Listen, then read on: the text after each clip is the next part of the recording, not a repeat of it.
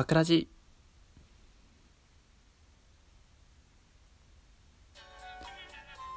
はいどうもゆうきです。この番組は女子力が高いとよく言われるゆうきが日頃のちょっとしたことをぐだぐだと話すトーク番組となっております。はい。えー、っと第60 数えてね。第64回ですかね。はい、今日という一日皆さんどう過ごしでしたでしょうか。はい、えー、ラジオトークネタ投票、えー、第3位に輝きました。塾講師の現実ってやつを話そうかなって今日思ってるんですけどはい。あの前振りはなしで今日はババーンといっちゃおうと思います。はい、えー、塾講塾講師なんですけど思うんだけど学生のうちで一番稼げるアルバイトって塾講師だと思うんですよね。まあ異論も何もかも認めますが。まあ勇気自身が塾講師として働いたのは2年間ですかね。約2年間。2年間ちょい働きました。でえっ、と担当してたのは中学生です。はい。で何の先生じゃなくて5教科全部教えてました。なのでまああの何かしらの塾講師的なものはねあの掴んでるとは思うんですけど。で塾講師なんですけど まあ今学生の方であったり昔塾講師やってたって人だとあるあるだと思うんですけどまあやってみたい人はですね覚悟してた方がいいですね。あのプライベートの時間をごっそり持ってかれます。バイトの日は。はい。で塾講師好きな人はものすごく、ね、ハマる、えバイトだと思うんですけど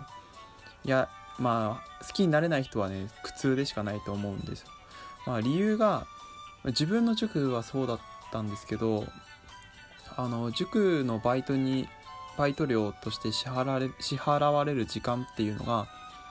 あの授業開始から授業終わりまでのえっと時間なんですね。で塾講師ってあれなんですよ時間外労働がめちゃくちゃ多いんです授業をするために準備しなくちゃいけない時間っていうのはそれこそお金が発生しない時間ですし塾の授業始まる前に生徒たちに教えたりとか塾終わった後に生徒たちに教えたりする時間っていうのは全部時間外労働なんですよね。だから割に合わないんですよ。でも俺は2年間半、2年半、2年半じゃない、2年間続けたんですけど、まあ理由はあの、教師になりたかったんですよね。もう道な、もうあの、中学、中学を卒業してからというものですね、もうその夢は絶たれてしまったので まあその夢の一端でも追いたいと思って塾講師やったんで、すごい幸せな時間でした。はい。あの、本当ね、あの、楽しすぎて、あの、教えるの夢中になりすぎて、ああの、やり込みすぎましたね。はい。あの、塾、そのけ、俺がやってた塾っていうのが結構、まあ、大きくはないんだけどちっちゃくもないっていうか、俺の地区に何個もあるような塾で、その一教室に、えっ、ー、と、勤めてたんですけど、あの最初塾の講師の面接っていうことで履歴書を送ったら電話来てで中学の時の成績テストとかの成績持ってきてくださいって言われたんですよ。で俺すごい嫌だったのがあの自分の中学校っていうのが県内で一番頭悪い中学校なんですよ。だったんで 俺のテストっていうのはですねあのー、490点とか 5教科で。490点とかですね、あのー、ほんとそんなもんのテストなんで こんな、こんなの見せたら絶対に期待されると思って嫌だったんですけど、持ってこいって言われたから仕方ねえなと思って持ってったら、案の定、何でも教えられるねって言われて。で、あの、塾、最初バイトってさ、あの、試行期間みたいなのあるじゃん。バイトをし、その何て言うか仕事を覚えるために給料ちょっと低いけどみたいな先輩つけてみたいなやつあるじゃないですか俺あのそれ最初の1回で終わ終わったんですよね。最初の1回ちょっと見学しに来てって言われて見学しに行ったらじゃあデモの授業をしてみようかって言われてあのその先生たちの前で軽く10分ぐらい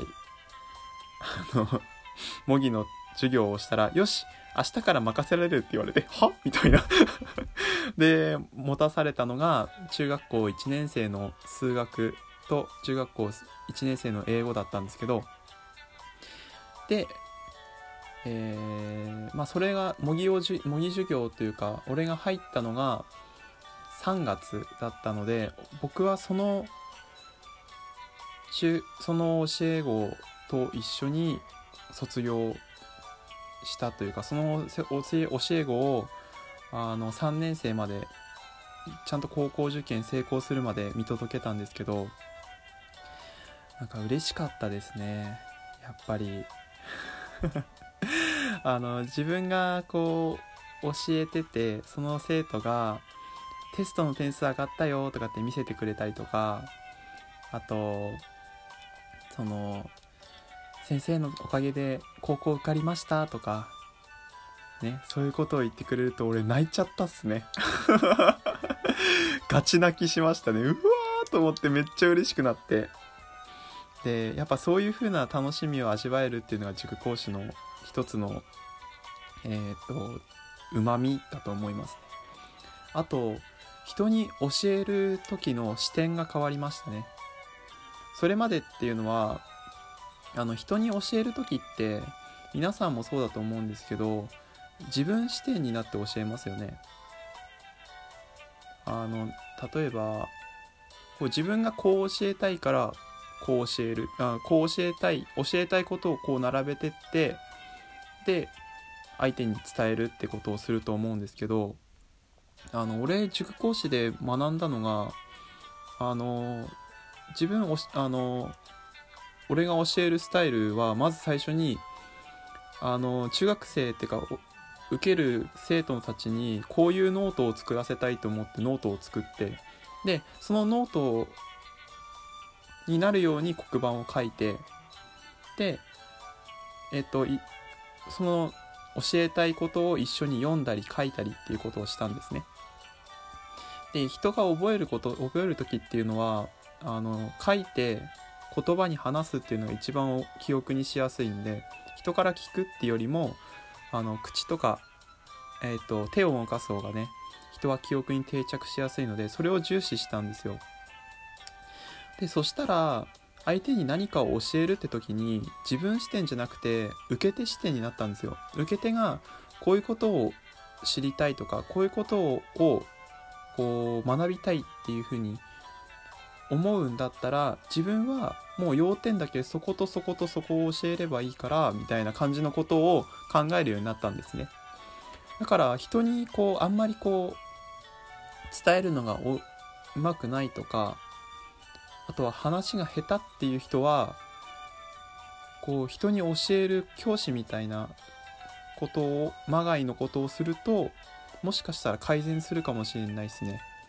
自分はそういう節がありました。はい。あくまで有機理論です。はい。でねあのー、まあいろいろあったんですけどいろいろ塾講師のことについて話そうと思えばねめちゃくちゃ話せるんですよ。もう思い入れの深いバイトだったんでであのー、塾講師といえばですよ。塾講師といえば。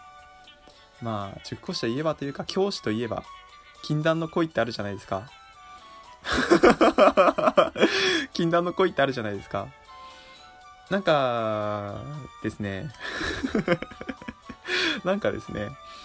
あのー、まあ、いろ、もうそういう恋の話というか、まあ、恋、俺は恋の話をね、したいんですけど、時間が足りないので、第2部で話したいと思います。はい。第2部の方では、えっ、と、塾講師と生徒のこんな出会い、こんな出会いっていうか、こんな風にな、えー、展開が実際にありましたってことをね、あの、紹介したいなと思いますので、はい。あ、言っときます。あの、ゆきはですね、あの、犯罪には手染めてないので、そこだけは勘違いしないでくださいね。はい。ということで、塾講師についてちょっと軽く説明しました。はい。ご意見、ご感想等ございましたら質問箱の方にどうぞ。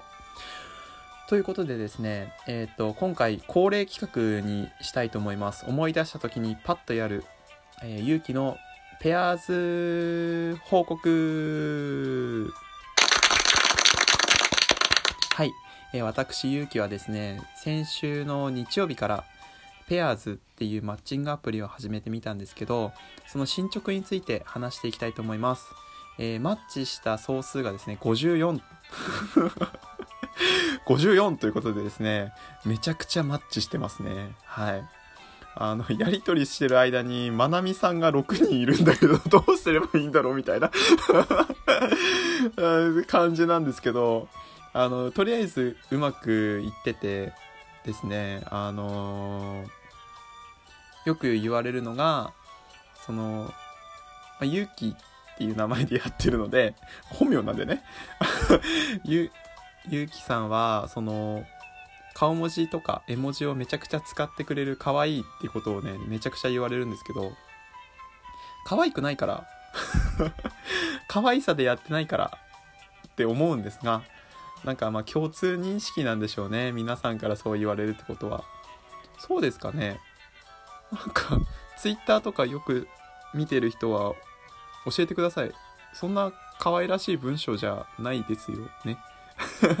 ということで、えっ、ー、と、まだですね、お会いするとかそういうの決まってないので、随時報告していきたいなと思います。それでは皆さん、バイバーイ。